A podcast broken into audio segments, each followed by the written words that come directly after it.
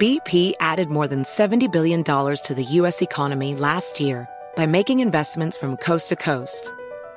Investments like building charging hubs for fleets of electric buses in California and starting up new infrastructure in the Gulf of Mexico. It's and, not or. See what doing both means for energy nationwide at bp.com/investing in America. Residents at Brightview Senior Living Communities enjoy enhanced possibilities, independence, and choice. Brightview Dulles Corner in Herndon and Brightview Great Falls offer vibrant senior independent living, assisted living, and memory care services through various daily programs and cultural events. Chef-prepared meals, safety and security, transportation, resort-style amenities, and high-quality care. Everything you need is here. Discover more at brightviewseniorliving.com. Equal housing opportunity.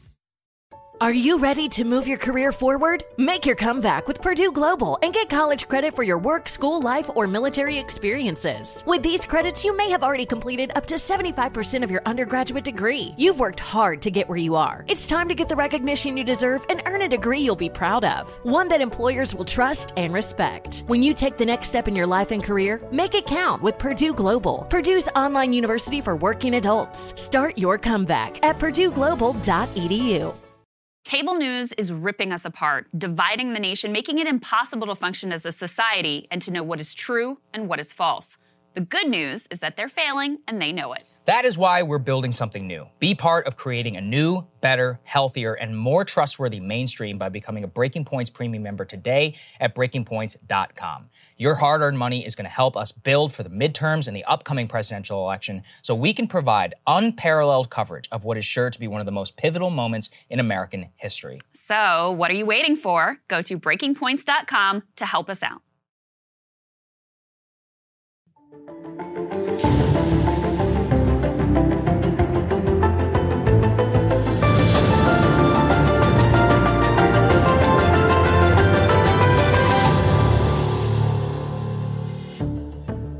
Good morning, everybody. Happy Tuesday. We have an amazing show for everybody today. What do we have, Krystal? Indeed we do. A lot going on this week. As you know, the January 6th hearings continue. There were some interesting nuggets there. That was some good stuff. We've actually been covering before about the way that Trump raised money and completely fleeced his supporters. So we got some more details there we'll break down for you. Also, massive market crash yesterday ended in bear territory. Lots of speculation about what the Fed is going to do this week. Not to mention, I mean, crypto falling off a cliff, the hashtag Black Monday trending on Twitter. So it's hard times out here for us folks. Not good. Yeah. Not good for those who have invested in any sort of crypto asset. We also have some big developments in Ukraine, some new indications that this is really pretty stunning. I mean, you all know how much we're sending in terms of millions of dollars worth of weapons and aid to the Ukrainians. And it turns out we really have no idea what they're up to. They're not giving us the full picture of how things are going or what their plans are or any of that. Apparently, we're not really pressing them for that. This all comes as there are new indications that they are really struggling with Russia in the eastern part of that state. So we'll tell you about that. Also, big day for the Amazon Labor Union yesterday as Amazon is trying to pull their own little stop the steal situation and overturn those rightful election results. We also have... You knew this was going to happen. The most cringe possible presidential candidate floated by a supposed progressive, Liz Cheney, for president. Yeah, so we've got that for you as well. Also very excited to talk to James Li this morning. You guys know he's one of our partners of Breaking Points. He's been doing some incredible videos that I know you guys have really been enjoying. So we're going to have him as a guest in the show to preview his very latest. But we wanted to start with the markets falling off a cliff yesterday and what this means going forward. Let's go ahead and put that CNBC tear sheet up on the screen. The S&P 500 tumbles nearly 4% to a new low for the year, closes in bear market territory. Listen, the last time we have seen a stock market collapse like this, it was right before the COVID crash when, of course, Congress acted and injected a lot of money into consumers' pockets, but even more overwhelmingly, the Fed acted, injecting trillions to backstop the stock and the bond markets. Here are the details. We have the S&P 500 falling 3.88%, bringing its losses from its January record to more than 21%. That, of course, means we are now in an official bear market. Some people apparently only count it when it ends for the day at the bear market, so this is the first time we have been in that territory. We have the Dow Jones dropping 2.79%. We have the NASDAQ tumbling 4.68%. At one point during the trading day, Saagar, every single stock in the S&P 500 was down. Yeah. Only 5 stocks in the benchmark closed the day in the green. So that is what we're facing right now. It's really such a disaster. You think about people's retirement portfolios or 401ks. I mean, the most, thing that people are invested in are these index funds, which they always tell you, like, hey, S&P 500 returns 14% on average. Right. It's like, well, yeah, it's certainly true. It was true for a while, but, a lot of people are looking at this and they're just watching their retirement savings just fade away. Remember, we have an increasingly aged population, so this actually could increase the amount of time that they even have to continue to work. Or, honestly, what's even worse is it could force early retirement. People say, screw it, and they tap into Social Security at this, two-thirds benefit at an early time. It has all sorts of screwy effects whenever these things start to happen. And what is our great president saying about this big market crash, this drop, this pain that Americans are feeling? Well, he's telling you that none of it's actually real. Let's take a listen. The job market is the strongest it's been since World War II, notwithstanding the inflation. We added another 390,000 jobs last month, 8,700,000 new jobs since I took office, an all-time record, never that many jobs in that period of time. Unemployment rate is near historic lows. Millions of Americans are moving up to better jobs and better pay. And since I took office, families are carrying less debt on average in America. They have more savings than they've had. And we're doing it all while cutting the federal deficit by $1.7 trillion this year and $320 billion last. I don't know how they're still selling this.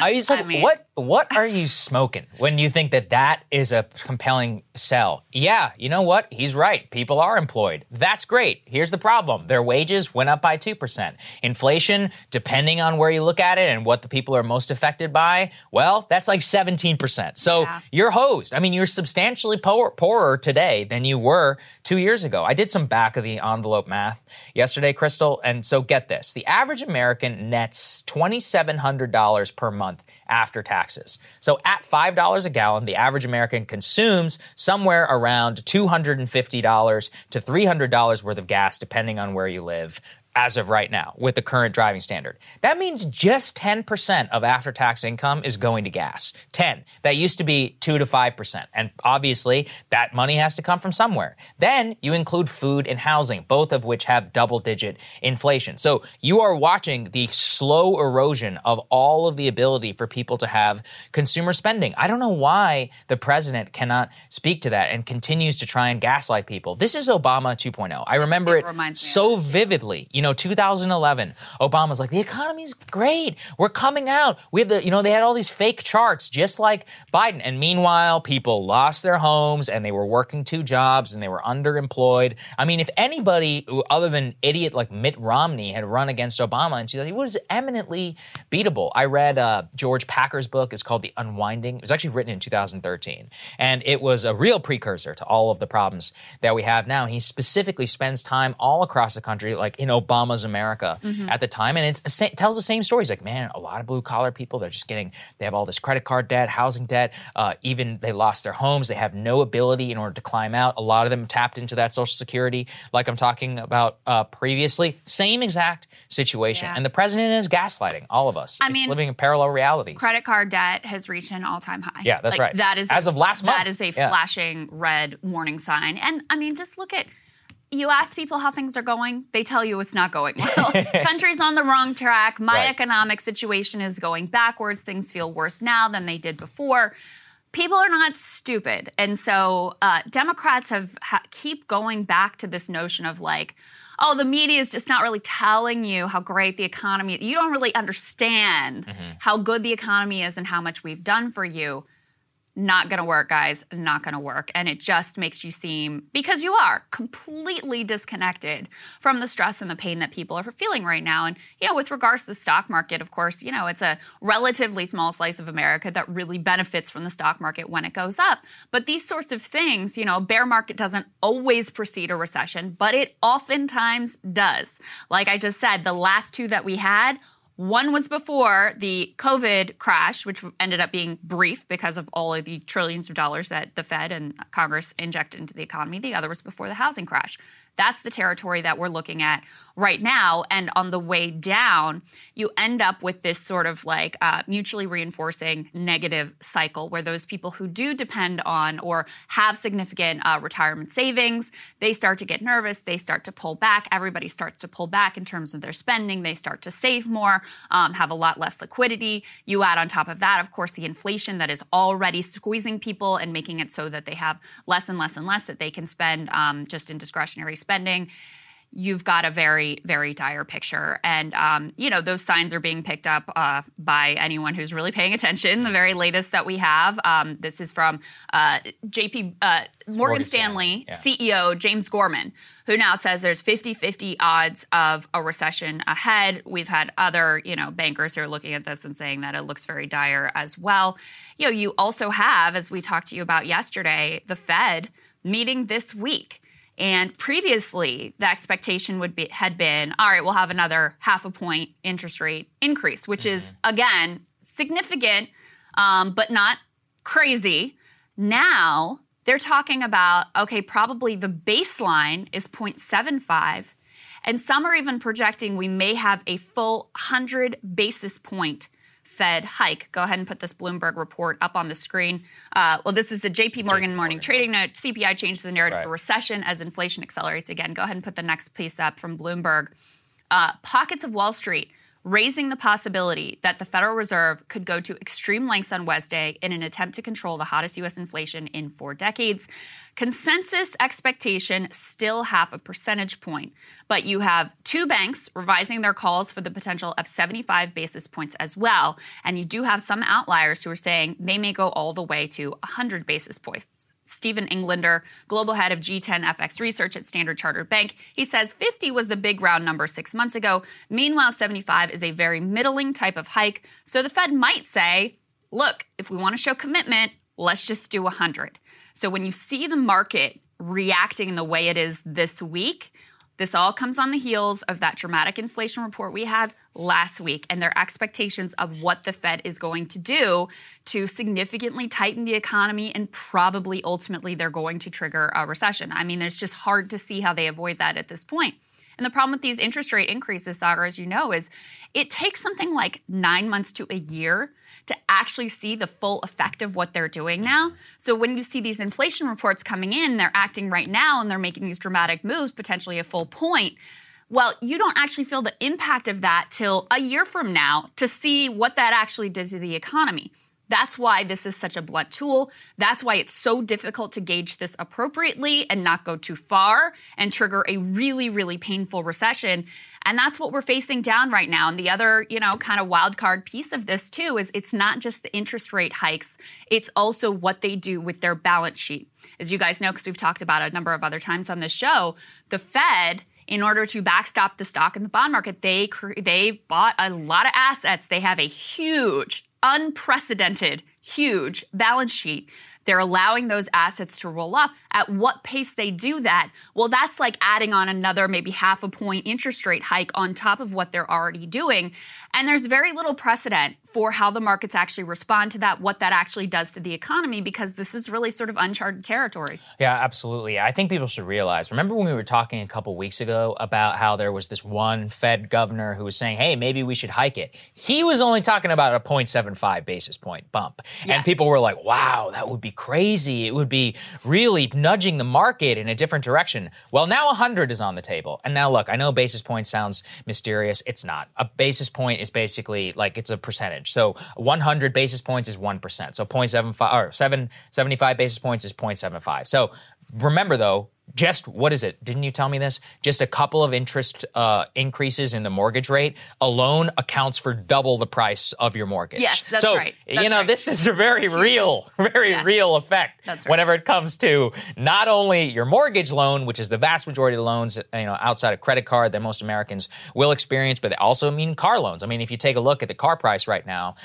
the financing rates that people are getting used to be 2 or 3%, not even 4 or 5 months ago. Now you're looking at like 5%. If you have great credit, 9%, 10% if you don't have it. So consider then what that means for you and how much more you're going to be paying in a cash basis for all of these new assets that you might have to finance on top of existing credit card debt, which we already know is sky high and it already has ridiculous interest rates. So to have 100% or 100 basis point increase even on the table is insanity because it will almost certainly trigger a massive sell-off on the Dow and on the S&P 500. And like I said, it dramatically decreases the available capital to these businesses, which means they can't invest, which means they have to cut costs in order to maintain profitability and even try to keep their stock where it is. So all of this means, at the end of the day, less power for you, both in your wallet and in your ability to really have gainful opportunity and employment. This stuff bleeds through the economy like a virus. And unfortunately, the real issue to me is it's not really going to do anything except put us into recession. I was just reading this morning, the complex market conditions which led to cheap gas over basically the last 10 years, that's never going to happen again. We were all basically being subsidized by Wall Street traders who were pouring hundreds of billions of dollars into these oil companies so they could drill and drill and drill. Well, now they're fed up. They're done. They want profit. So there's not a lot you can do there. On top of that, we have a massive supply crunch given what's happening with the Russian oil embargo by the Europeans. So the complex market conditions that existed for cheap gas are now gone. I was talking with Peter Zeihan recently. He said something which really struck with me, which is that the globalization of the last 1990s have basically made it for the last 30 years. That's why inflation was so low, because we adjusted to just-in-time delivery. We stopped having inventory. We made it a much more efficient economy, but less resilient. So the higher efficiency meant that we had low inflation, but all of the supply side factors are disappearing overnight on top of an over financialization of the economy. And that leads to where we are today. So it's a real tragedy. I don't see a way out of this for, 5, 10 years. It takes hundreds of billions of dollars to crawl out of this hole. And here's the thing, because we basically live in a failed state where the president and Congress are unable or unwilling to act. Yeah. And the Fed is left as the only thing that we're like, well, you guys do what you can do. That means either way you get screwed. If they hike interest rates to curb inflation and they spark a recession, you get screwed. If they don't do that and inflation continues to run rampant, you get screwed. It's just completely, the whole thing is, it's a disaster. And the Fed's policies up to this point have also helped to fuel that inflation. The reason we had all these asset bubbles to start with was because of the trillions that the Fed injected into the economy. They helped to fuel this massive inequality that we have as well. So, since we don't have any other mechanisms at our disposal, the only thing the Fed can do is make it so you have less money to spend. So that to curb demand from you, that's the only thing that they can really do to deal with the situation. Dealing with the supply chain issues, dealing with gas prices, they don't have any control over any of that. Yeah, all they can do is curb stomp demand. That's it. And so that's why this landscape is so dire and why, this is something we've been looking at and predicting and worrying about for quite a while, but the moment has kind of arrived. It's here. Yeah, it's very, it just shows you that the supply side stuff that's on this is just not going to get dealt with. Instead, policymakers are very likely to adopt a fiscal crunch at the same time that you have a major crunch. So you're basically going to get squeezed from both ends. Right. And unfortunately, I think we're headed in for very hard times. So let's move on to the crypto part of this. Basically, people are calling it Black Monday as to what happened yesterday. Let's put this on the screen. Did a decent job of just summarizing this. This is from the Indian press, but Bitcoin and Ethereum crashing over 70% from their peaks, with investors losing over $2 trillion in 8 months. So the price of Bitcoin, even right now, is trading at a low that we haven't seen in a long time, $21,000. I believe that That is the lowest price since 2020. So almost 2 years of gains erased in those markets. Ethereum also as well, you know, Bitcoin, obviously the original kind of cryptocurrency that absolutely took off, but Ethereum was one which has been used quite a bit in the NFT marketplace and others, kind of became a secondary asset. It has much more ability in order to have faster transactions and these things. That obviously also crashed. And if you consider that, let's go to the next one, which we are seeing chaos in the crypto trading exchanges themselves. So Celsius, which was one of the largest crypto trading networks, actually banned trading for a long time yesterday, freezing withdrawals as all of those assets began to plunge. Here's what they said, quote, "Due to extreme market conditions, today we are announcing Celsius is pausing all withdrawals, swap, and transfer between the accounts. Quote, we are taking this action to put Celsius in a better position to honor over time its withdrawal obligations." So anytime that you have a bank or a quasi-financial institution say you can't take out money and you can't do anything about it, people are obviously going to panic, and, you know, Celsius definitely took it on the chin. It reminds me also of a filing, I believe it was an SEC filing by Coinbase, which put out and they said, look, we're not in a position right now where we have to stop trading or we have to do anything, but it is possible that one day, should market conditions arise, that you won't be able to withdraw your Bitcoin. So it's like, wait, hold on a second, what? And that was buried, you know, in one of their SEC filings. This has always been, you know, and I always warn people whenever they get into this, I'm like, listen, there ain't no FDIC that's coming to save you for, you know, in terms of what, $100,000 or what, unless you, if you have crypto, it is not insured whatsoever. That's you're basically putting your faith in that financial institution, and we've now had several instances, not only Celsius, but we'll remember that stablecoin story that we talked about here, Terra USD, which basically just stopped floating one-to-one to the U.S. dollar. There's major problems that are happening. And like I said, you know, let's put the final one up there, which is that they're referring to this as Black Monday. I mean, look, the reason why it's going down, I think there's a lot of cope that people are talking about. I think the basic fact is that Bitcoin, you know, and look, I love Bitcoin, but let's be honest here, Bitcoin people, which is that it's basically trading as an asset that tracks with the S&P 500, same with a lot of these places, and with the ability and the crunch in cash in particular, lack of liquidity, people are pulling out of all assets, and that also includes Bitcoin, Ethereum, and the crypto market. So it's actually an interesting theory that I'd seen floated by a couple of friends of mine before, that loose monetary policy actually was juicing the crypto markets, which zero doubt about it. Zero doubt seems about that. Seems to be true. Yeah, so, no, there's absolutely zero doubt about that. I mean, ultimately, crypto is not used very much at all as like actual money, mode of exchange. It's something to bet on. I mean, it's a highly speculative asset, you know, with nothing really hard backing it, and certainly no sort of government institutions like the FDIC backstopping your losses and preventing bank runs. I mean, that's the thing with Celsius, is this is just basically a bank run with no government protection around it. So there's all this language and lingo around crypto, like this is something totally new and totally different. And in some of these instances, it's like nothing really new, just you as the consumer are less protected. Like, that's the innovation. I mean, they have a quote here actually from someone who's, his name's Corey Clipson. He's a CEO of a different, of Swan Bitcoin. So he's like a pro-crypto guy, but with regard to Celsius specifically, he says, this was yet another bank run. You're not reinventing anything here. They were promoting their services as a better savings account. In the end, you're just another unsecured lender.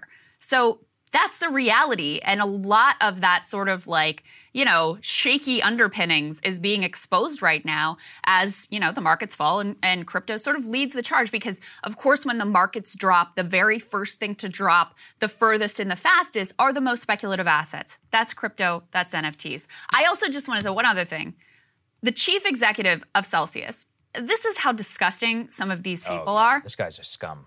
Hours before they suspended withdrawals, totally screwing over the people who had trusted them, he hit out at critics on Twitter, denying users were having trouble withdrawing funds and accusing them of spreading FUD, a popular crypto acronym for fear, uncertainty, and doubt, hours before they pulled the plug.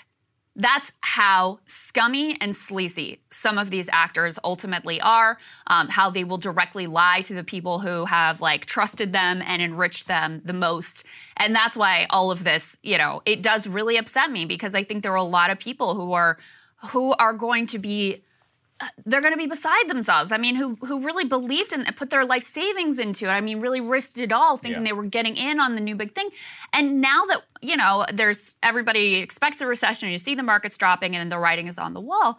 But it was not that long ago that the sort of conventional wisdom was this mania of the stock market only goes up. It will only go up. There's no risk. You can only, you know, no matter where you get in, it's just going to keep going up and up and up. And crypto is this safe hedge against inflation and all of these things. Total fairy tale. And that's what really disgusts me the most here is the people who were involved in these like pump and dump schemes and just really took people for a ride and in many instances totally destroyed their lives. NFT one is where I'm particularly incensed because totally. I'm not going to call out anyone in particular, but there are a lot of people on YouTube and online who have been pushing younger men mostly in order to invest a lot of their life save or even take out loans in some cases in order to invest in NFTs. They're like, you're getting in on the next big, and look, we all know, you know, Beeple and all those guys, yeah, they made $100 million, but a lot of these people got really left holding the bag. And considering also that we just had that story a couple weeks ago about the OpenSea head of product getting indicted for insider trading, there was a rife amount of fraud. Yes. That was, you know, pretty obvious, I think, to a lot of people within this. I do think that, you know, people who are in the crypto space and others have a duty in order to try and push back against this. And unfortunately, you know, I've been kind of in the space since 2017, and I watched it really it all get taken over by a lot of scammers, you know, who are, oh yeah, absolutely. I mean, if you go back to the ethos of kind of the original Bitcoiners, it really, look, I know you may not agree, but it was a utopian kind of ideal of like, we're going to hedge against inflation. To start with. Yeah, and it was like, look, we, you know, the financial crisis, it shook our faith in the markets, the Federal Reserve and quantitative easing. We're going to have this asset, which will allow free flow of money that the government can't crack down on in some cases. And there was a lot of utopian ideals about like Bitcoin Nation and like reimagining government. And then, frankly, I think the Winklevi kind of coming in and starting the Gemini trading exchange, trying to start.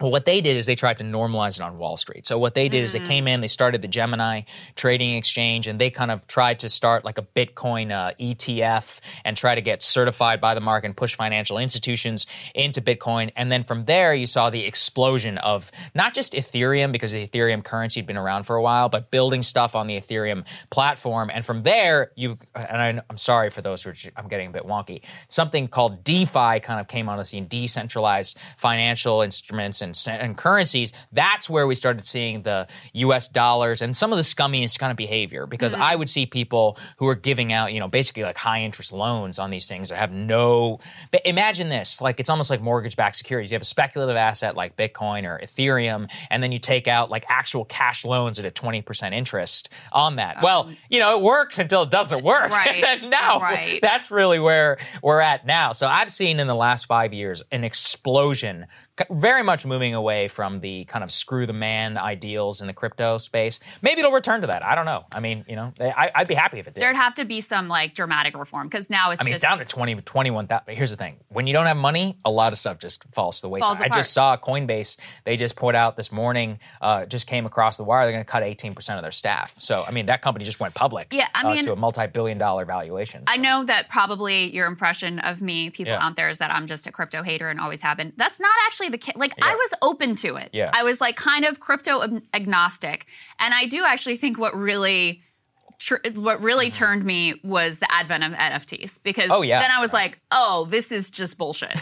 Like, this is just bullshit. And that was kind of my window into seeing how the original promise of crypto, which again, like the initial, you know, manifesto about what it was all going to be about. It's cool. It wasn't about like, this is going to be a new casino that we can all bet on and get, you know, and get yours. It was about, this is going to be an alternative mode of exchange, that this was going to be like practical and pragmatic. It was actually going to ease transaction making.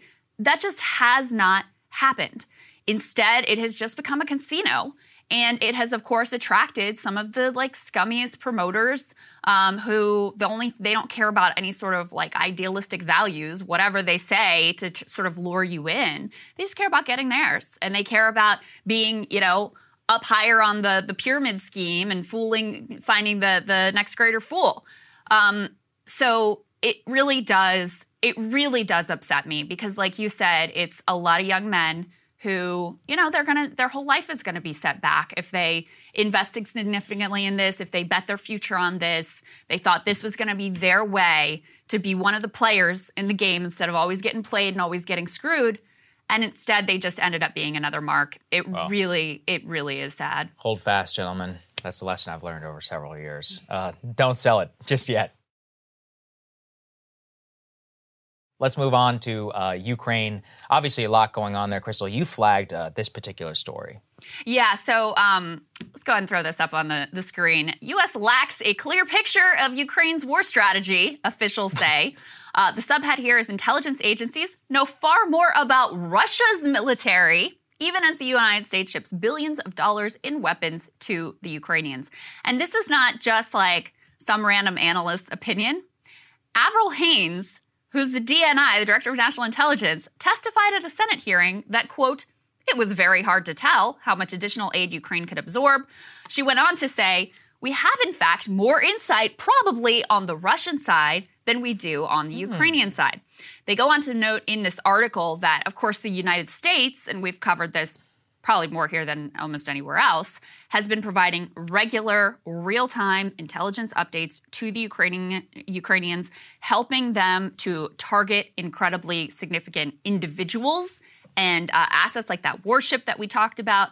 And yet, in high-level conversations, U.S. military intelligence officials are not getting that reciprocity from the Ukrainians, of course, since they've been, quote-unquote friend of ours. We didn't develop any sort of like intelligence capabilities to spy on them and figure out what they're doing. But we do, of course, have the capability with the Russians. That's why we understand more about what the Russians are doing and what their losses are. So it really is an extraordinary situation. I mean, and the thing that boggles my mind too here, Saagar, is we have a lot of leverage in this situation. So if we just said to them, look, we're not sending you any more until we actually know how you're doing, what your plan is, what are the tactics, what does it look like, where are these weapons going to? We could very easily say that, but apparently we are completely comfortable just flying blind here and crossing our fingers and basically like trusting the Ukrainians who have every incentive to, you know, and I'm not blaming them or besmirching them for this. They're in a fight for their survival. They have every incentive to lie and manipulate us in whatever way is convenient for their war effort.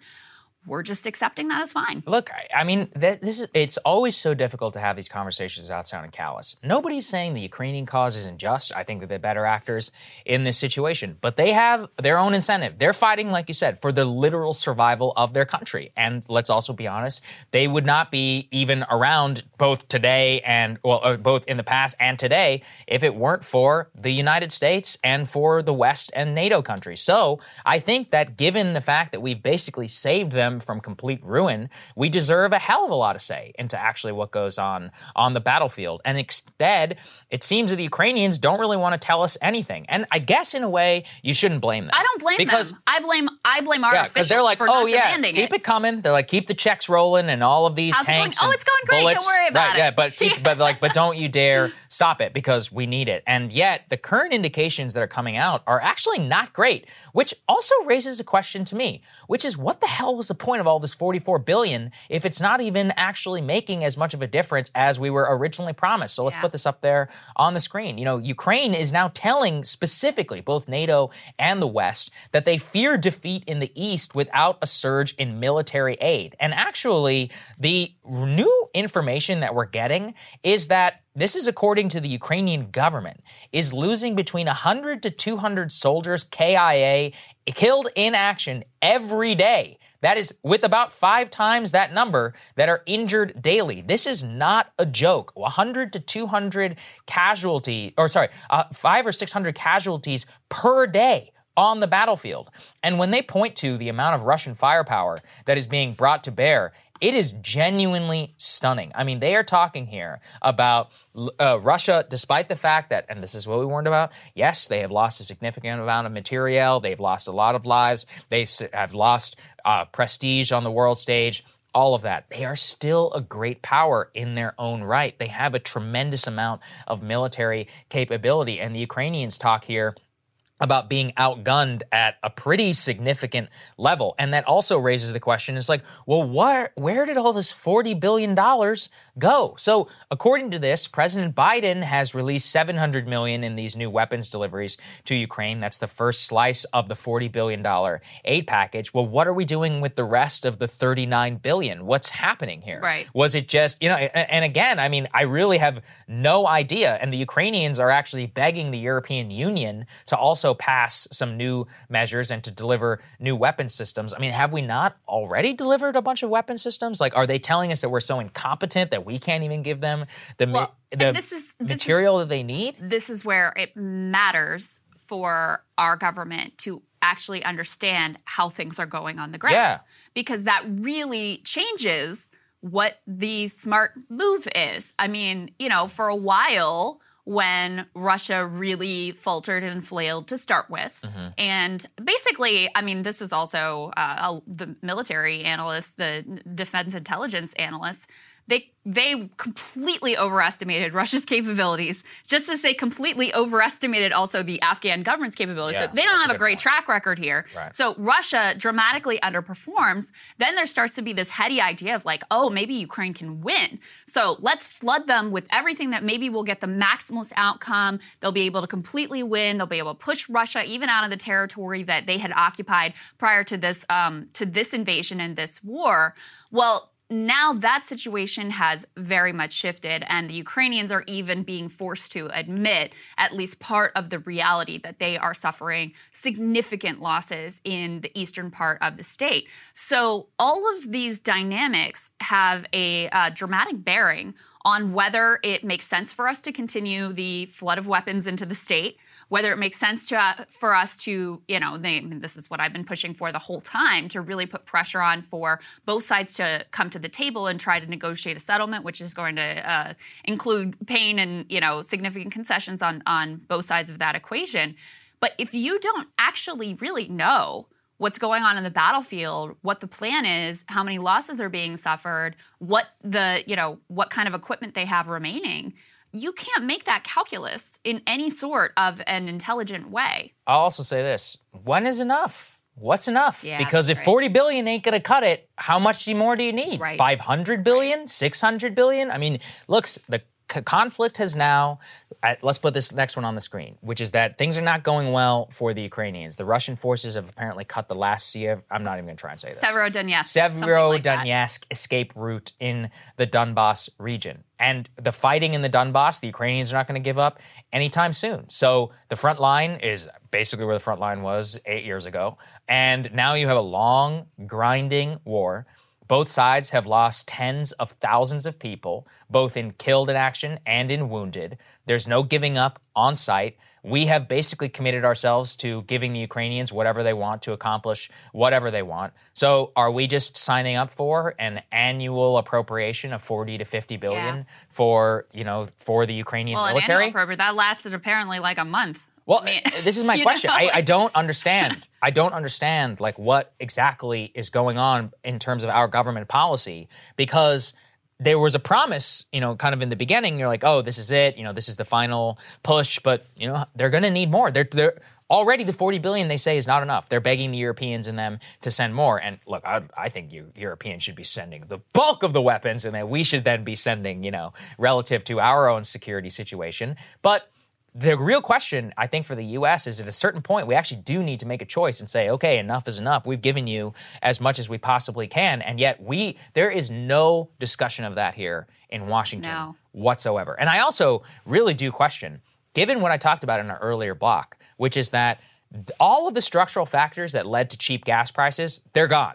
And one of the biggest ones that you actually could fix is the Russian oil embargo. So The West, we have an extraordinary financial incentive, literally, in order to try and get this thing to some sort of close and negotiate towards a position where we can actually have Russian oil re-enter the market. But unfortunately, for political reasons, I don't think that that is the case. I also want to say this, which is that there's been a perverse incentive where, you know, all these Russian sanctions, you know, Russia's actually doing okay right now. They have an account surplus of $110 billion for the first 4 months of this year from $32 billion in the same period last year. Why do you think? Because oil prices are sky high.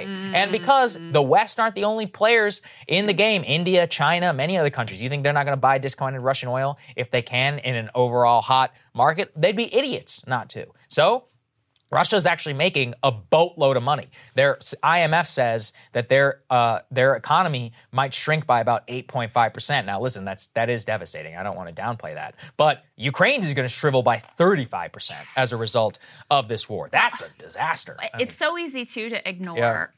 Yeah. Of course, the most pain is in Ukraine with the people who are being slaughtered and their towns destroyed and their lives upended. No doubt about it. Partly because of this war, we now have almost 50 million people facing famine around the world. Yeah, that's also true. And so, I mean, you have not only the oil prices, gas prices going up and up and up, food prices going up and up and up. I mean, these are real consequences for people around the globe, especially the most vulnerable people around the globe who were already struggling. It's all exacerbated by, you know, rising climate crisis, droughts and extreme weather events that have also caused crops to fail in significant places that are contributing to the catastrophe. So these are not costless decisions. I know sometimes it feels like when Congress strokes a check for $40 billion, oh, it's, you know, what difference does it really make? But it's really not even about that as the austerity that is being imposed around the globe. And again, in a lot of instances, in 50 million instances, with absolutely dire and devastating consequences. So there's no end game in sight here. I mean, to be honest with you, probably the window for negotiations where the Ukrainians would have been in the strongest position is after they had pushed the Russians back out of a number of cities, and it seemed like they were on the march, and it seemed like, oh, maybe they have the upper hand. Maybe they can actually win this war. That was when they were in the strongest negotiating position. Now that they're having to admit to these significant losses, you know, the Wall Street Journal piece that we had up before, Ukrainian officials are saying that this is keep in mind, this is their spin, and this is an attempt to get more weapons funding from us and from the Europeans. But they say without a broad and rapid increase in military assistance, Ukraine faces a defeat in the eastern Donbass region. But that's not all. They say that would pave the way for Russia to pursue its offensive to Odessa, Kharkiv, after regrouping in coming months, they say, potentially all the way back to the capital, Kyiv, after that. So the fact that Ukrainians were able to push them out of some of these places, that's not set in stone. Those gains can be reversed, especially if Ukraine is outright defeated in the eastern Donbass region. And right now, from what we can tell, it is not going well. Yeah, so it's just all about political pressure, you know, on Putin, which is right now he doesn't have a lot of incentive, obviously, in order to, especially with the high oil prices. Right. And that's not going away anytime soon. Yeah, so he's going to be able to continue to float the economy and bankroll a lot of what's happening here. So, look, yeah, I mean, the fact that we have given them so much, and this is the end result. Look, they obviously are heroic. They've been able to push back and more, but the more and longer this grinds on, the worse I think it is going to be for the Ukrainians, just because that's how it works when you fight a superpower. And that is the longer and more likely that we get pulled into this thing in the long term, because the longer that conflicts run, the more likely that things can go wrong. All it takes is one new advanced weapon system that the Ukrainian guy barely knows how to use, and that is open source, that's been out there, that we have to train these guys how to use these weapons because they literally have no idea and have never had any training. Yeah, it's a different platform. They're complex, highly technical. I'm not denigrating them. Yeah. It just is what it is. And so, look, all it takes is one of those to get fired into the wrong place, one commander, and that's it. And then now we're in a whole other diplomatic snafu. And also remember, this is the other kind of chauvinistic mindset for a lot of Americans. We're not the only player in this game. Right. There are the Lithuanians and the Estonians and the Romanians and the Brits and the Germans. I mean, in France, these are all NATO countries. So we also have to trust that they are doing the right thing in terms of what they're helping the Ukrainians with, because an attack on them is also going to eventually bring us into this. And we have a massive alliance. Now Finland and Sweden are apparently going to be in this thing as well. So the potential for a massive escalation, which is completely accidental, remains. And everybody continues to say, like, oh, well, none of that has happened yet. It's been 4 months. It's been 100 days. The idea that you can evaluate the efficacy of your policy after 100 days is insanity. 100 days after the invasion of Iraq, we would have said there was an explosion of freedom in Baghdad. And then, you know, the invasion of Iraq. 100 days after knocking Gaddafi off, you could have made a case. You're like, hey, Libya, look at this. You know, people are choosing freedom, all of this. Call me in 5 years and we'll figure out exactly how this thing all worked out. Yeah. Very okay, true. Let's move on to a story which, you know, we've talked in humorous terms about the January 6th committee. However, I do want to give them credit for one area which we have covered consistently since the very days that we were on Rising, which is that whether you believe the election was stolen or not, the idea has been that the Trump administration and the Trump campaign were raising millions of dollars, $250 million, to fight election lawsuits. They were begging their campaign donors in order to fund them so that they could fight it. And many people, rightfully, mostly boomers, believed that the election was stolen. Well, Trump took their money and he didn't spend any of it on actually contesting election results. And now, actually, they have uncovered what some of that money actually went to. So let's put this on the screen. Number one is a $1 million donation to the Conservative Partnership Institute, specifically for a sinecure for Mark Meadows, who was the chief of staff, $1 million to the America First Policy Institute, which is where Larry Kudlow and a bunch of other people who worked in the administration are now having their cushy little jobs. Rick Perry and them are on the board. Oh my God. $200,000 to the Trump Hotel and Collection, and then $5 million to a single organizer, to Event Strategies, Inc. That's really interesting. But how they lay it out in their presentation, actually, look, I'm not saying this is ever going to change any minds, but I think it should be noted of just how much of the Trump campaign and so much more was a complete grift, not just for Trump himself, but really for MAGA Incorporated. So let's take a listen to how they lay that out yesterday. But as the Select Committee has demonstrated, the Trump campaign knew these claims of voter fraud were false, yet they continued to barrage small-dollar donors with emails, encouraging them to donate to something called the Official Election Defense Fund. The Select Committee discovered no such fund existed. The claims that the election was stolen were so successful, President Trump and his allies raised $250 million, nearly $100 million in the first week after the election. Wow. So, you know, that just $100 million. And I just think that the more level-headed amongst and around him, I really just don't know what they were thinking at that time. Bill Barr continues to kind of be a gem on this one. It's kind of hilarious because he was asked about some of the Dominion voting conspiracies and about the new 2,000 Mules documentary by Dinesh D'Souza, and his reaction really is priceless. Let's take a listen to that. My opinion then and my opinion now is that the election was not stolen by fraud. And I haven't seen anything since the election that changes my mind on that, including the 2000 Mules movie. When the movie came out, you know, I think the photographic evidence in it was completely lacking. I mean, there was a little bit of it, but it was lacking. You know, it didn't establish widespread illegal harvesting. The other thing is people don't understand is that it's not clear that even if you can show harvesting, that changes the results of the election. The courts are not going to throw out votes. So, lo and behold, Bill Barr, not terribly impressed with 2,000 Mules.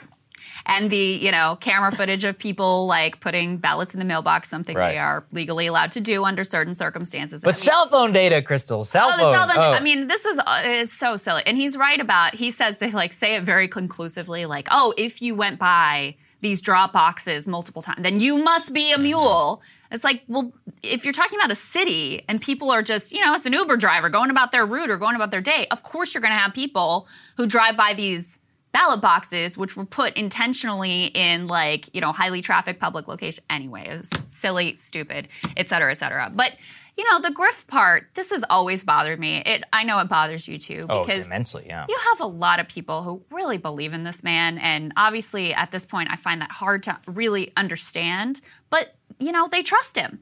And so when he's sending these missives, sometimes 25 emails a day, yeah. Which, by the way, whatever candidate you like or don't like, unsubscribe from all of these campaign email funders. If you want to donate to a candidate, do it. You don't need them harassing you and haranguing you day in and day out and feeding you, like, total nonsense, because he's by far not the only one who engages in this type of scummy behavior.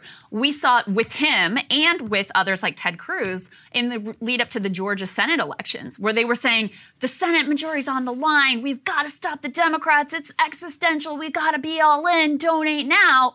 And then they weren't even sending the money to the candidates that you thought that you were supporting. And they have no legal obligation to do so. And that's a part of it. You know, Zoe Lofgren, who's the Democrat who was running this part of the hearing, she was on with Jake Tapper, and she got asked, like, is this a crime? Did they commit a crime? And even she wouldn't say that this is illegal. Not. She's like, I don't know that it's a crime. It's just, it's definitely a grift. Mm-hmm. And that's what's so, you know, gross about our campaign finance laws, is that you can literally send out an email, which is what the Trump campaign was doing over and over 25 times a day, saying, donate to our election integrity fund, help us file these lawsuits and fight this fraud. And then there isn't even such a fund. Yeah. Like, it does not exist. They have no obligation whatsoever to do anything appropriate with your money. They can send it to, you know, $5 million to some company led by their brother's friend or whatever. And that's what they did. I mean, they're also looking at, this is the other thing that got a lot of attention, Kimberly Guilfoyle at the January 6th rally got paid $60,000 for a 2-minute speech introducing her fiancé. Wow, that's great work. You know, it's great work if you can get it. Who amongst us has never been paid the average American wage for an entire year for 2.5 minutes of work in order to give a speech and introduce your own fiat? Interesting.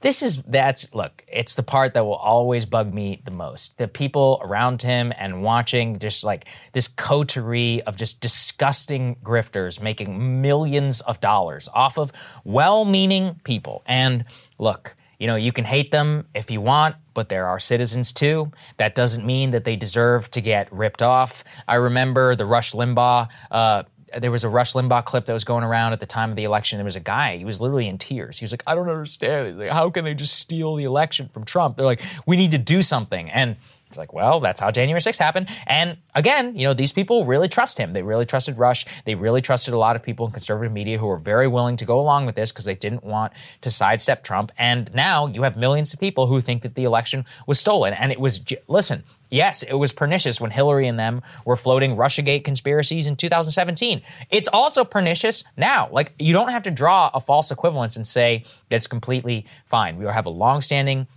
implications of this, both in our politics for a long time to come. But yeah, good people, well-meaning people, they believed in Trump and they gave him $250 million and he didn't spend any of it actually. And these were not high-level, wealthy donors. These are like normal people. These are, you know, regular people kicking in what they can because they feel like their democracy is being stolen, their vote didn't count, and all this nonsense, total bullshit that they were being fed. I mean, I think as you're watching these January 6th hearings, if you are watching them, I have a feeling our audience is not really watching them, but I'm sure we watch them for you. No, you can't avoid seeing some of, you know, the coverage and the clips that are floating around. I think it's really important to remember I'm sure you had some people who were rioting at the Capitol that day, who were just like chaos agents, who, you know, they didn't really care whether the claims were true or false. They like trouble. They like the action. They see themselves as these, you know, tough, whatever. Mm-hmm. Chaos agents, okay? There's some of that. You had a lot of people who really actually believed they were doing the correct patriotic thing by like backing up Trump and going into the Capitol. None of the violence is justified whatsoever, even if you know, really believed that. But I do think that's important. Like, that's important context, is that a lot of these people really bought this nonsense. They gave him money.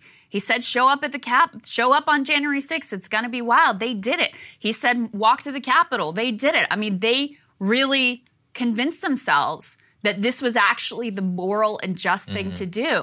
And so the deeper question for all of us is, how do you get as a country to that place where there are so many people who can be persuaded that it's not just okay, but it's actually like noble and patriotic to storm the Capitol in this way? It's deeply sad. 60 grand to kill, but they don't care. I mean, at the end of the day, they don't care. They can rightfully point to Hunter and be like, well, look at him too. Yeah, listen, that's the problem. Yeah. Yes. All right. Okay, there's another little Stop the Steal story we wanted to get to you here, this one involving Amazon and Jeff Bezos and the Amazon Labor Union. So go ahead and put this NPR report up on the screen. Amazon is seeking to overturn that historic Staten Island union victory. They had a hearing, a labor hearing in Phoenix yesterday. The reason it was in Phoenix instead of in the local NLRB office there in New York is because they actually implicate the NLRB and claim that its regional office in Brooklyn, which oversaw that election, favored the union and facilitated its victory. So they're actually saying not only that, you know, Chris Smalls and his colleagues and organizers and worker organizers there with Amazon Labor Union acted improperly, they're also saying actually the government, you know, rigged this thing in the Amazon Labor Union's direction, which is crazy. I mean, if you know anything about the way these union elections work, the deck is tremendously stacked in the other direction. I'll give you the specifics of their allegations. They charged that organizers harassed and threatened employees who weren't supporting the union. They also charged that union organizers handed out weed to workers in return for their support. In fact, this is the NPR, the way they phrase it. And in fact, union leaders have spoken openly about providing workers with marijuana, but not as a bribe. They're asking for the NLRB for a complete do-over election. And remember that, you know, Amazon has already been caught cheating in such an egregious manner, and this is a truly extraordinary outcome, that down in Bessemer, Alabama, the NLRB did order a do-over election because of Amazon's unfair interference. That doesn't happen very often. It truly is, you know, an extraordinary situation. So they've already proven themselves to be nefarious bad actors here, and the fact that they are actually saying, like, the government rigged this thing for the Amazon Labor Union is, that's why it puts it in the like whole Stop the Steal conspiracy theory category, because they are asserting some pretty baseless and over-the-top claims here ultimately. We'll see how it goes. Here's the next piece is from Jordan Cheriton of Status Coup, and he has a reporter there on the ground too. Phoenix cops actually showed up and kicked supporters of Amazon labor workers out of the hearing room, where he says Amazon's currently trying to overturn ALU's historic union victory. So using some pretty, hard-handed tactics there in terms of the local police force not allowing workers to be in the room. So we'll see ultimately what the outcome is. The analysis I've seen before is that it is unlikely Amazon will ultimately succeed, that it would, you know, their claims don't seem to have a lot of merit, that it would take a lot to overturn this election, especially since the margin was fairly significant. But, you know, you don't want to take anything for granted. And this was clearly a major spark that lit a fire under workers across the country. This, along with the Starbucks labor movement, which has seen more than 100 Starbucks stores unionize, and you now have workers at Apple, workers at Target. I mean, store after store after store saying, hey, we saw what they did on Staten Island, and this is for us. So that's why this matters a lot beyond just, you know, and I don't want to say just, but just these thousands of workers who are represented here. Yeah, it's actually interesting because this is all part of a bigger crackdown, which we've been talking about here, which is that you have actually recently an Amazon manager calls the sheriff's office in Campbellsville, Kentucky, the afternoon to report that there were people trying to start a union and trespassing on company property. The sheriff ultimately showed up and said, no, they weren't on company property. But what they're pointing to is that that is the type of anti-union activity that the company's been at and ramped up actually since the success of that election. I think you did see that in the second Staten Island election, that, you know, he kind of snuck in under the radar on that first one, and they're like, okay, we're never going to let this happen again. Mm-hmm. So not only are they going to try and bankrupt them in legal fees by suing the hell out of it and making them contest this election, they're basically just going to war and firing union activists and others at every other warehouse across the country, trying to nip it in the bud, which actually is probably that's probably the biggest legacy, right, so far of what's actually happened in the Amazon fight. And there are a lot of other Amazon shops that want to unionize, so that's something to keep an eye on. With the Starbucks store, obviously, I mean, this is very obvious, but Starbucks have, like, you know, 10 workers, 20 workers, this much smaller shop. So to organize one of these gigantic Amazon warehouses, it really is, you know, an exceptional and extraordinary feat. So, you know, there's a lot of promise there. And now the question is whether they can translate this one victory into a nationwide movement. And obviously Amazon wants to roll back even this gain. And part of the problem for Amazon in New York is they really need this warehouse, so they can't really employ, at least not easily, the tactic of let's just close this one and try again somewhere else. No, they don't have that luxury, but they have been engaging in, you know, some additional illegal union busting tactics. So I don't know if we played it here, but there was a worker named Pat who he'd been like a Trump supporter. He's like, you know, typical sort of New York Italian type of vibes. And he was a really significant part of their organizing team. And he said he flipped hundreds of workers from no to yes in the final stretch of the campaign and said this publicly. Well, that made him a target for Amazon, and they just fired him. Wow. So this is, you know, this is war as far as Amazon's concerned. The last thing they want to see is the kind of snowball wildfire effect that we have seen at Starbucks. And make no doubt about it, workers across the country will be watching to see how this all plays out and see if you can actually win and sustain these gains. So we will keep an eye on it as well. Yeah, absolutely. You know, it's interesting, too. Stephen Greenhouse wrote an article in The Guardian about why Starbucks Union's drive is moving more ahead than Amazon. And I hadn't even considered this, but it totally makes sense, which is Starbucks shops are like 25 people, 30 people. So it's actually not hard. Whereas an Amazon warehouse is like 7,000 people. Yeah, you know everybody. Yeah, it's a lot easier. You get to your friends. You're like, hey, let's do this. And they're like, okay, and then it's done. Yeah, it's less of a... I don't want to downplay what they've accomplished, which is also exceptional. Well, it's just harder to convince people to have an election. It's easier to administer. There's only 28 workers. That's how you can have hundreds of stores versus, you know, different warehouse. Anyway, I hadn't even considered the sheer logistics of it. And I was like, wow, that completely makes sense as to why it would be a lot more difficult. Well, and it was for a long time the conventional wisdom that dynamic was actually what made it so difficult to organize food and service workers. Because it's like...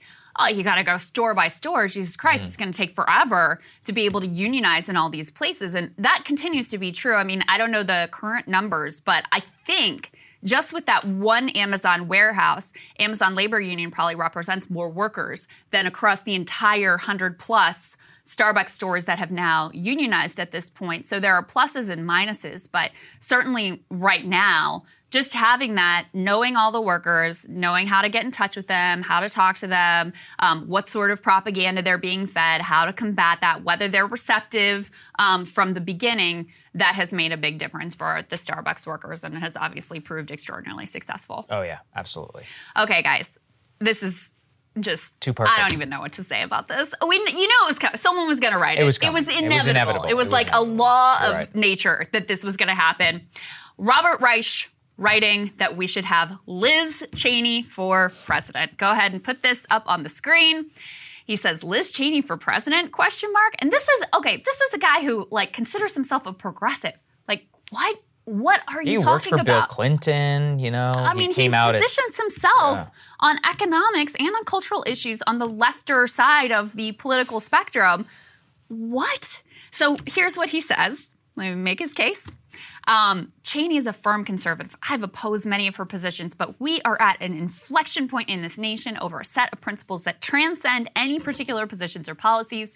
If we cannot agree on the sanctity of the Constitution, the rule of law, we are no longer capable of self-government. The real battle in 2024 will not be between Democrats and Republicans.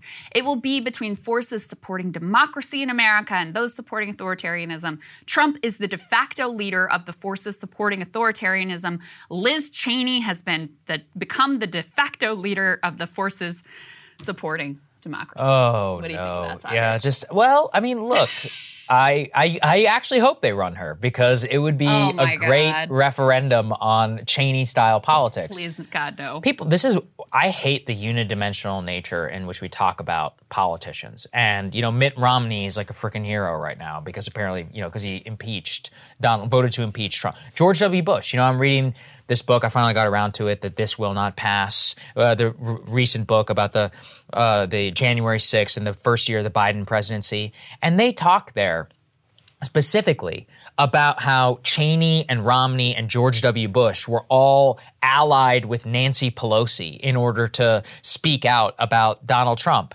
And I was just like, you know, Nancy Pelosi became the Speaker of the House and a national figure in 2006 for speaking out against George W. Bush and the Iraq War, something that was good. And yet, because Bush is willing to call out, you know, authoritarianism here in America, wherever it was supposedly Trump, he's been rehabilitated in the eyes of the Democrats who rightfully, you know, rebuked him in office in 2006, and he had one of the lowest approval ratings of all time. He ruined this country. He ruined Iraq and much of the globe and U.S. global standing as well. But all of that appears to be fine. I also remember Liz Cheney, when she was on the House floor and Dick Cheney was there to support her on the Republican side, and all these Democrats, including Pelosi, lined up to shake his hand. I'm like, what are you doing?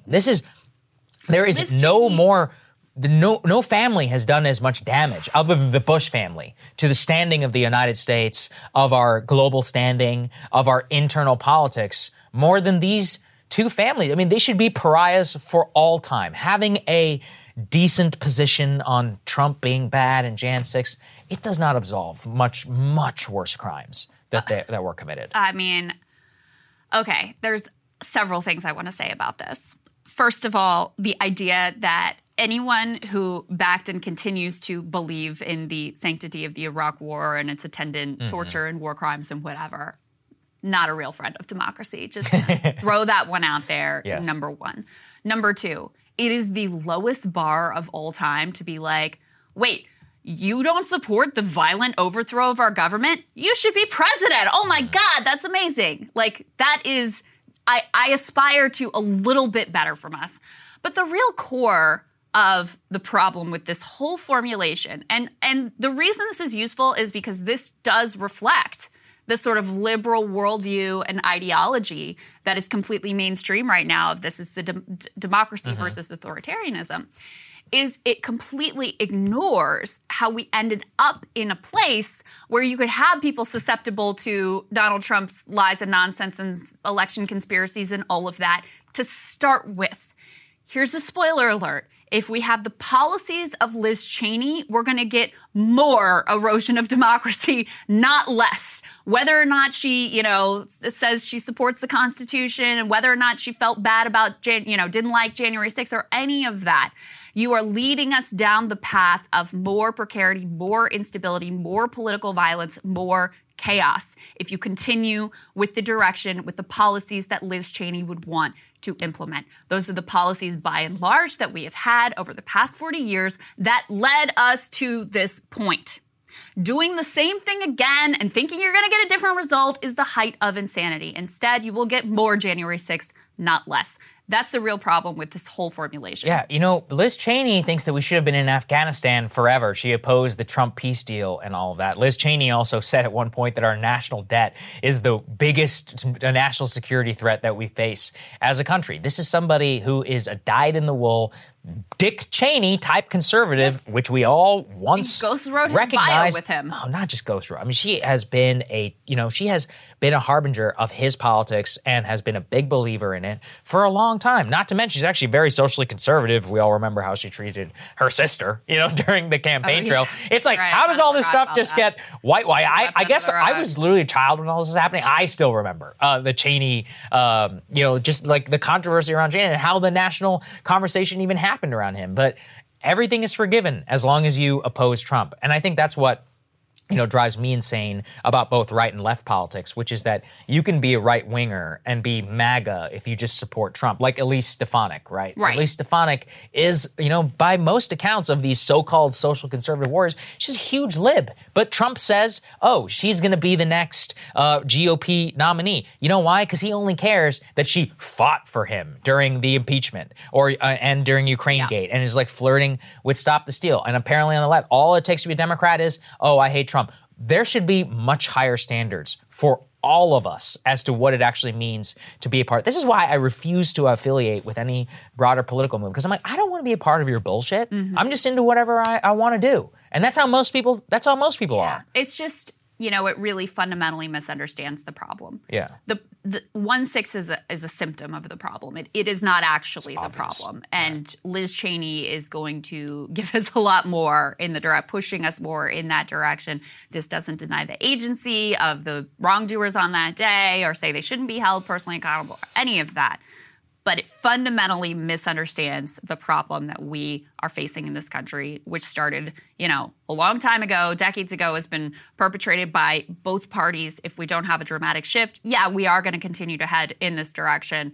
Liz Cheney would just accelerate that trend, not ameliorate it. And this is a real brainworm seeping through, elite liberalism. Put this on the screen. Don't forget this one. Biden-Cheney 2024 from Thomas Friedman. And, Liz Cheney, even right now, she knows where her money and where her hide is going to get saved. Throw this up there from Politico. She's turning to Democrats to try and raise money and in order to try and win her primary battle in Wyoming, where she is I think, is probably going to get thrown out of office. She's going to lose. Is it an open primary in Wyoming? Is that the deal that Democrats can vote in it? So I believe so. She needs Democrats and independents to change their party registration. So it's not actually an open primary, but she's asking Wyoming Democrats. I didn't even know there were Democrats in Wyoming in order to come out and to do that.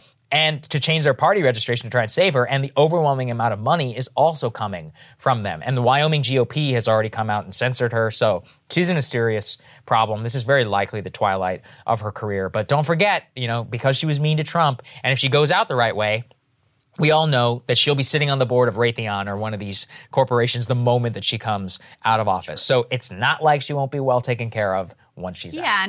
Yeah, and she's got like the liberal stamp of approval now. There you go. So she's, acceptable in mainstream polite society. I don't want to take away, I think everybody who's been a presenter in the January 6th hearings, I think she's been the most effective. I do think she knew that coming on against Trump in this very public way, and she has gone, to the mat for, in this direction. She knew this was going to potentially cost her career, and she did it anyway. And I do want to give her credit for that. But that does not erase the entirety of everything else she believes. And so, again, I think we need to aspire to a little bit better than that if you actually do care about our democracy.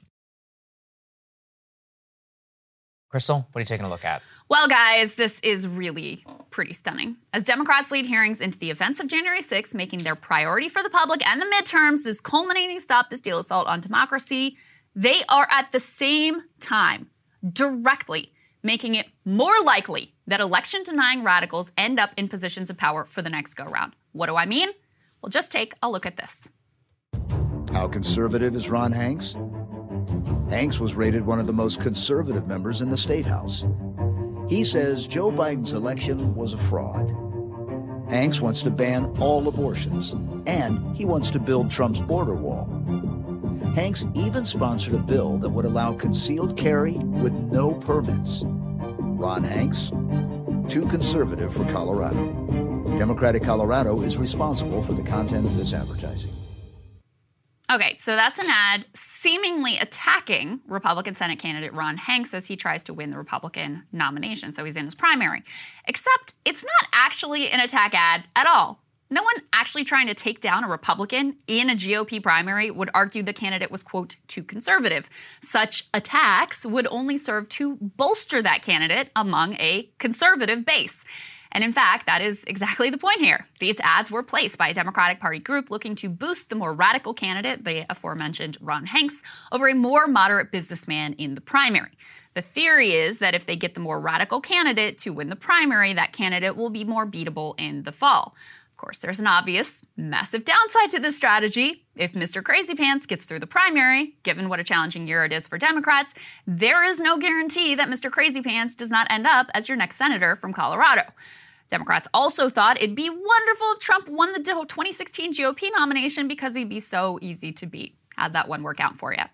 And this particular candidate, he really is truly a nut job. He is 100% in on Stop the Steal. He even admitted to joining the rioting mob that breached police barricades on January 6th. Ron Hanks' opening ad literally shows him blowing up a Dominion voting machine.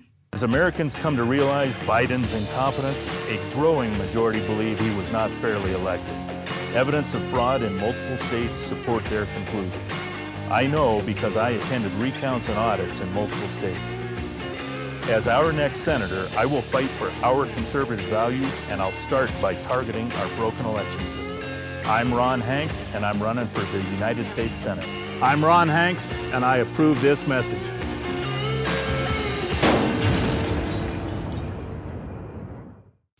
So while Democrats preen about the threat to democracy, they are actively backing a dude who is outright telling you he is the threat to democracy. And he is far from the only one, or even the most significant. Democrats ran ads to help genuine crazy person Doug Mastriano win the primary for governor of Pennsylvania. In fact, Democratic nominee Josh Shapiro spent more on a single ad for Mastriano than Mastriano spent on ads in his entire campaign. And if you're worried about a few loony senators, you should really be concerned about a full-on stop this deal governor in a key swing state who would actually be in a position to trigger a full-on constitutional crisis. There are no guarantees whatsoever that Democrats will win statewide in Pennsylvania this year, regardless of how insane the Republican nominee is. Mastriano was so involved in Stop This Deal that he has literally come up in the January 6th committee's testimony. He was central to pushing election conspiracies in Pennsylvania, and like Hanks, he was also at the Capitol on January 6th. What in the world are Democrats doing promoting someone like this? In fact, the Democratic Governors Association is playing heavily in a number of key Republican primaries across the country, Illinois, Colorado, and Nevada, along with Pennsylvania. So far, Democrats have spent more than $20 million propping up extreme candidates, many of whom are active election deniers. In each case, they are bolstering candidates who are considered too fringe to win in the general. But are you absolutely sure you want to bet on that? It's just one more instance of Democratic words and actions being completely at odds, like how they claim to be horrified by gun violence and by the imminent destruction of Roe versus Wade, but then they dragged an anti-choice, NRA-backed incumbent over the finish line. He's also under investigation by the FBI, so great stand for integrity there as well. I guess since Dems have decided not to do anything that'll actually make a material difference for people, and since they have no illusions that the January 6th Commission is going to actually change a single vote, this is all they've got left. I mean, I guess it makes a sort of sixth sense. If your goal is just to be a little bit better than the Republicans, making the Republicans worse means that you've moved the bar even lower and you have a lower bar to clear. An ugly race to the bottom that has no end in sight. And Saagar, since I wrote this, I've seen even more reporting. And if you want to hear my reaction to Krystal's monologue, become a premium subscriber today at breakingpoints.com. All right, Saagar, what are you looking at? While Washington was focused on January 6th, once again, another scandal has actually been floating under the surface, one which the press seemingly has no real interest in, and one which is of actually great concern to millions of Americans. The Disinformation Governance Board, which at one point was headed by Nina Jankowitz, you'll remember her as the cringe theater kid TikToker in charge of the Biden Ministry of Truth, whose work was quote-unquote put on pause after a lot of public outcry. Now, we thought that matter was settled, but new documents leaked by a whistleblower actually reveal the gaslighting the administration was doing at the time about how the board would not be censoring domestic political matters and would focus on foreign disinformation. Those are now revealed as outright lies. New documents show us that the Disinformation Governance Board actually sought a meeting with Twitter on April 28th to ask them to, quote, become involved in the project. The meeting was planned between the board and one Yoel Roth. Now, Roth is the executive at Twitter who, along with the Twitter Trust and Safety team, who made the call to censor the Hunter Biden laptop story in October of 2020. Just to give you an idea of who we're talking about here. So do be clear, at no point did the Department of Homeland Security or the White House or Nina Jankowitz herself ever admit these plans to the public. It was a secret solicitation campaign by the government with actual offers to provide government data to Twitter to spur an enforcement regime against information the government deems bad. Furthermore, the whistleblower documents show us that the government sought to censor information and label it as disinformation whenever, quote, clear and objective facts were clear. But, as they point to, there is no government-provided definition of that phrase. Consider how dystopian and Orwellian it is to see an actual effort by the government to provide data to Twitter to get them to censor anything that they choose which is not clear and objective fact. This is a scandal within the Biden administration that has been almost completely ignored by the mainstream media. Recall, last year, at the height of the campaign for vaccination, the U.S. government was labeling disinformation and providing it to Facebook in an effort to get the company to censor anything that it so requested. That included the famous call by Jen Psaki for anyone who was banned from Facebook to also be banned from any other social media platform, a direct instruction by the White House that the big tech companies do as they say. The fusion of the national security state with big tech, that's been happening for some time. And look, in some instances, I'm sure it's warranted. ISIS, foreign terrorist recruitment, enforcement against child porn. But these secret campaigns and overreach actually show you exactly why it's so worrisome to have major tech enforcement regimes working with the government in the first place. And the current mainstream media blackout on all this is especially obvious. It's why I want to double down on something I discussed yesterday. To what end are these January 6 hearings really informing us, and what is their true purpose? Washington is alight with every detail litigating an event from months ago, the details of which were all obvious from the beginning. Democrats and the media tell us it's all about accountability. Okay, what about accountability? Tell us. They already tried to impeach Trump through our constitutional system. They failed. Shouldn't that be the end of it? The yahoos who were there are being prosecuted by the Department of Justice. What else do these people want? To me, it is obvious and has been from the day one. This is about laying the groundwork for a surveillance regime against half the country. It's about normalizing the ideas of the Disinformation Governance Board to work with the tech companies to censor ideas under the guise of so-called protecting our democracy. And look, I'm not standing up for Stop the Steal people. I think that if you believe the election was stolen in 2020, you are a grade A moron. And that is about as polite as I can say it while remaining family friendly. But that doesn't mean at the end of the day that you want the federal government under different administration determining what is true and what is not when it comes to those claims. Let the court system and the media decide. From there, if the people still believe it, well, that's on them. Freedom means that you have the right to believe dumb stuff too. Just ask vegans. It's a joke, people. Don't come after me. But my point stands, and it remains the only real way that we get out in the current system that we're in. I will end by focusing on just how destructive the media is in this. At one point, it was the job of the press to investigate claims by the government and to always be skeptical of them. Instead, we're living in an age where every TV network is hopping over itself to broadcast effectively prepared propaganda by Liz Cheney and then the Democrats who are running the January 6th committee. Since when is open advertising like that supposedly okay in journalistic ethics? And look, if you aired it and then you discuss it in a critical way, that's fine. But that's not what's happening. It's effectively because the media effectively agrees with the current censorship regime because it protects their power of monopoly over deciding what is true and what is not. That's how we're slowly seeing the fusion of government and corporate media and the tech companies. Each has an individual incentive to collaborate with the other. The only people who lose in that situation are independent outlets like us, but also all of you. So don't let stories like this one just get buried under the rug. Yes, the people actually rose up and cried out to kill this ministry of truth. But that doesn't mean that it can't happen again in some other form, some less blatant one.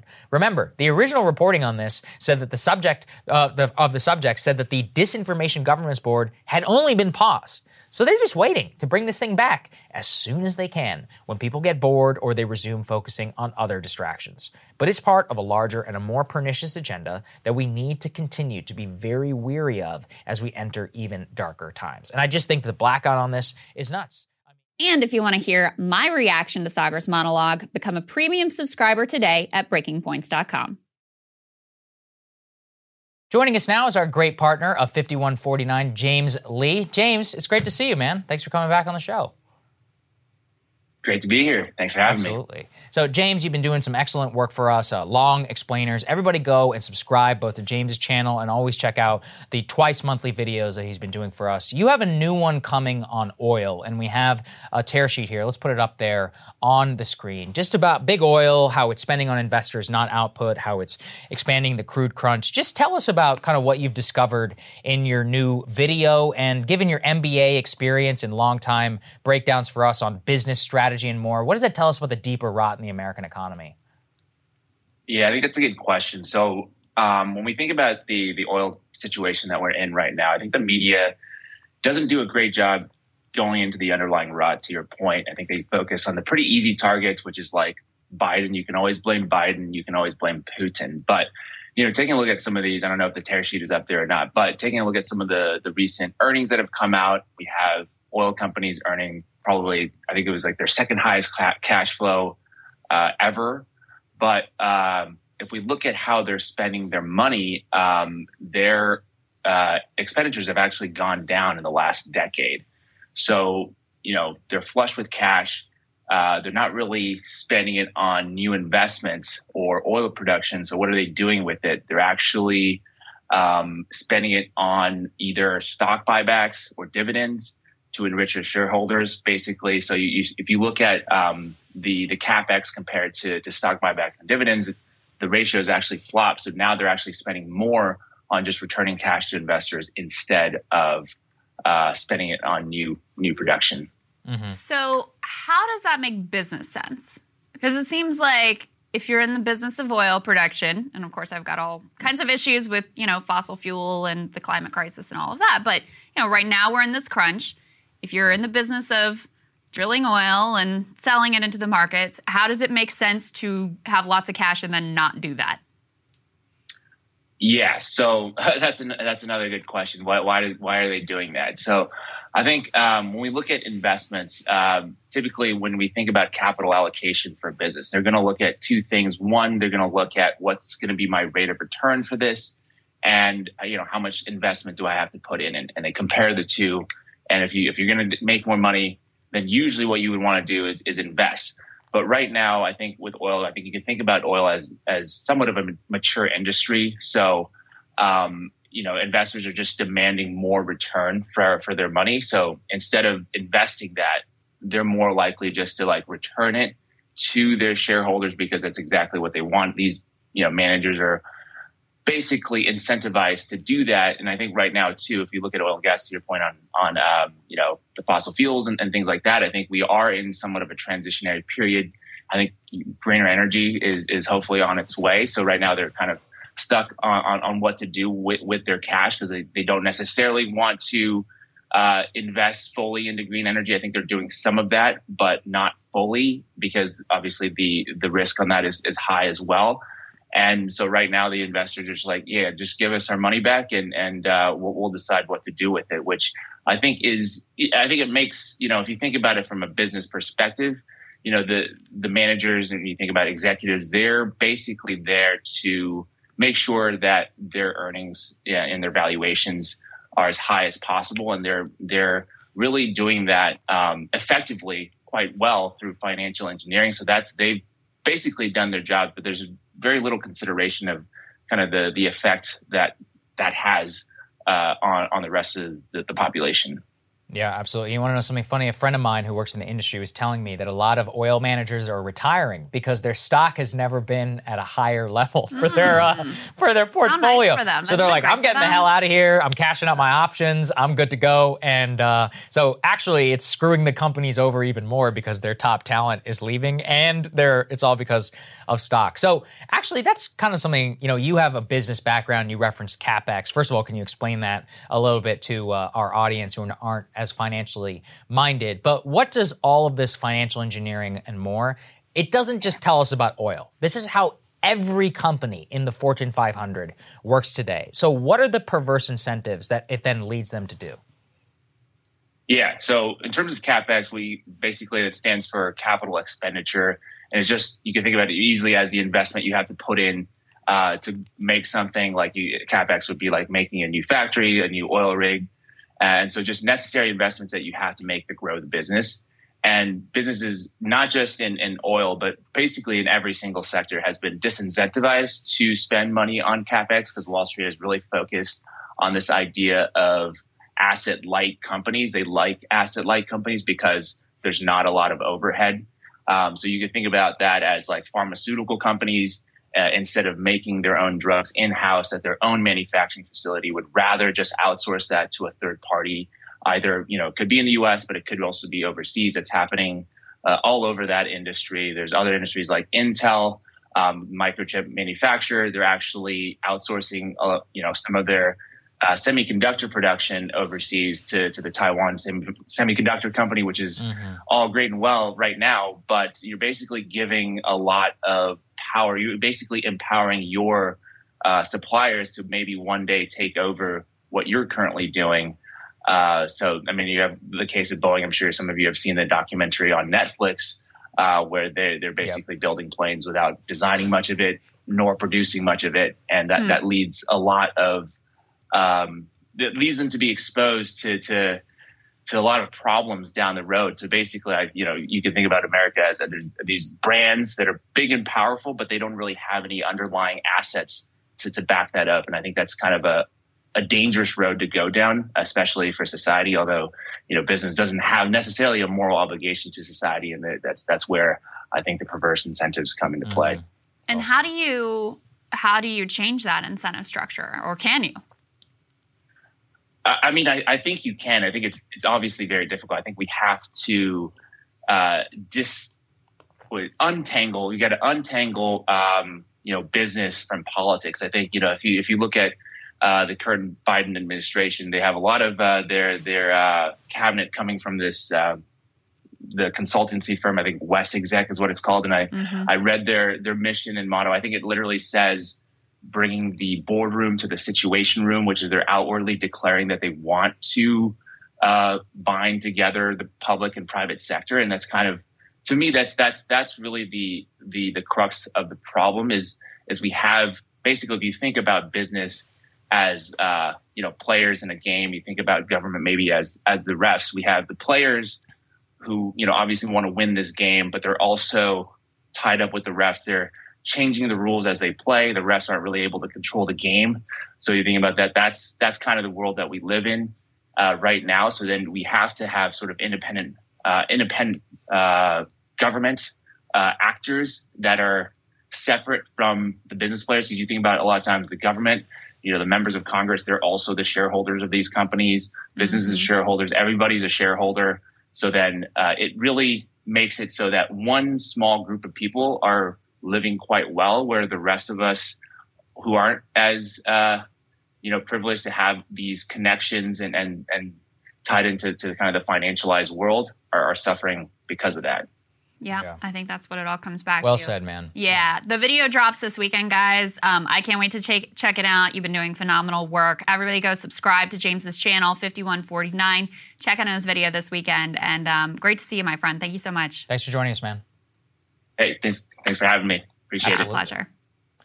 Thank you guys so much for watching. We really appreciate it. We got an announcement coming on Thursday about the live tour. I keep saying it, but it actually is coming, I promise. And look, if you're helping us out on the premium subscription, I know times are tough for some people out there, but if you can help us, it means the world. It enables us to, partner with people like James, support his work. Jordan Sheridan on the ground for that Amazon vote right now in Phoenix. We have a reporter there. We're going to have some of the footage. Having a footprint across the country costs money. We're looking into bringing somebody else on the team as well. So these are all reasons why we rely on you so much for your support, and we think about you every day. I know the times are tough for some of you, and obviously, regardless of the premium thing, all of that, I hope everybody else is hanging in there. So, yeah, indeed. We love you guys. We'll see you back here on Thursday.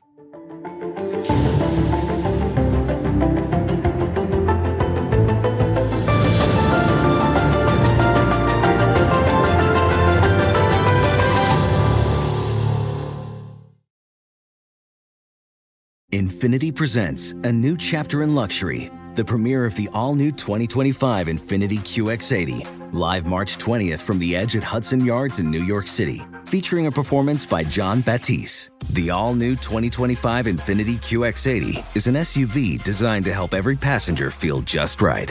Be the first to see it March 20th at 7 p.m. Eastern, only on iHeartRadio's YouTube channel. Save the date at new-qx80.com. Don't miss it. 2025 QX80 coming this summer. Residents at Brightview Senior Living Communities enjoy enhanced possibilities, independence, and choice. Brightview Dulles Corner in Herndon and Brightview Great Falls offer vibrant senior independent living, assisted living, and memory care services through various daily programs and cultural events. Chef-prepared meals, safety and security, transportation, resort-style amenities, and high-quality care. Everything you need is here. Discover more at brightviewseniorliving.com. Equal housing opportunity. With the best all-inclusive vacation deals to Mexico and the Caribbean, booking your getaway with Cheap Caribbean Vacations means you have more freedom. Whether you want to enjoy snorkeling, endless margaritas, and more, Cheap Caribbean Vacations has your deal for that. Plan and book the exact getaway you want at exactly the right price for you by using our exclusive budget beach finder, or find a featured all-inclusive package to Reu Hotels and Resorts and do your deal at cheapcaribbean.com.